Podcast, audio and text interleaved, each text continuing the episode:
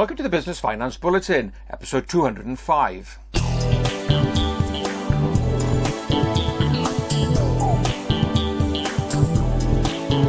Welcome again to the latest Business Finance Bulletin. With me, Rob Warlow from Business Loan Services, the commercial finance expert. In this bulletin, rise in UK insolvencies to be second largest globally, funds allocated for growing small businesses, and the importance of credit checking your customers. If you've been catching the business news over the last couple of weeks, no doubt you will have heard about some high profile business failures, such as Toys R Us and Maplin's going into administration. Also, there have been announcements from some high profile high street restaurants and retailers which have announced that they have plans to close a number of their high street stores. Overall, it's looking very challenging when it comes to uh, running a business on the high street. Well, this trend, unfortunately, started to come out from a report issued by Euler Hermes. Euler Hermes um, are a credit insurance provider for businesses, and as part of their annual Global Insolvencies Index, they estimate that in 2018 the UK will see the second largest growth in insolvencies, and that's just behind uh, China, where they estimate that there will be a jump of 10% in corporate insolvencies in China. Here in the UK, bankruptcies and insolvencies are estimated to be up 8% in 2018. So obviously, that's all doom and gloom. Also, this is on the back of the latest figures from the Bank of England. Every month, the Bank of England announces how much UK banks are currently lending to UK small businesses. Now, as at the end of January 2018, um, the figures show that there's been a net shrinkage of 700 million pounds in the total amount of money outstanding to small businesses. Now that's a big fall. In fact, it's the largest fall since December 2014 over 12 months from January 2017 to January 2018, there has been a 0% growth in the amount of money currently outstanding to small businesses via lending by banks a 0% growth. So that just shows perhaps banks are pulling back a bit, but also, as we've highlighted in previous bulletins, there may also be a bit of a lack of appetite from businesses, some very concerned about borrowing money. So, against all of this, what can you do? Well, obviously, it's a case of really being on top of your numbers, watching out for the red flags, taking action, which includes, where appropriate, getting the right advice.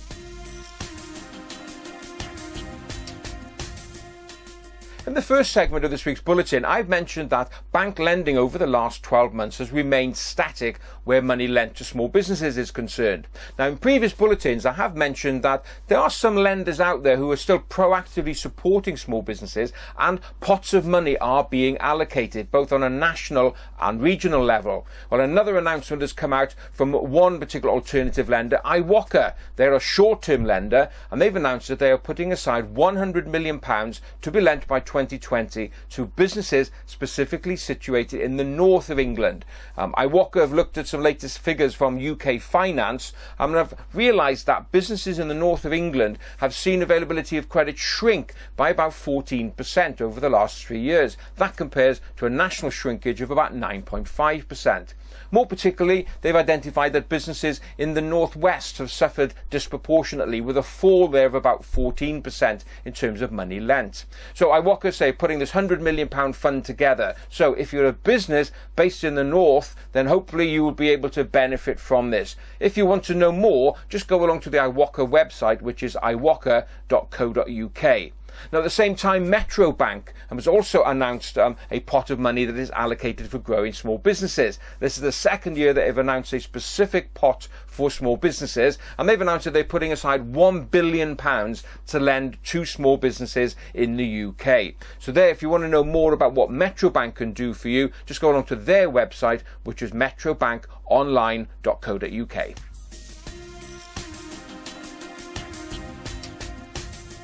In previous bulletins, I've mentioned the importance of credit checking your customers when you are giving them credit. You mustn't forget that if a customer comes to you and asks for, say, a £10,000 credit line from you with terms of, say, repayment within 30 days, you must remember that essentially you are lending them money. You have become a bank. In order to make sure that you are safeguarding your money, it's really important to credit check that customer. In other words, Are they good for the money? Are they going to potentially leave you high and dry?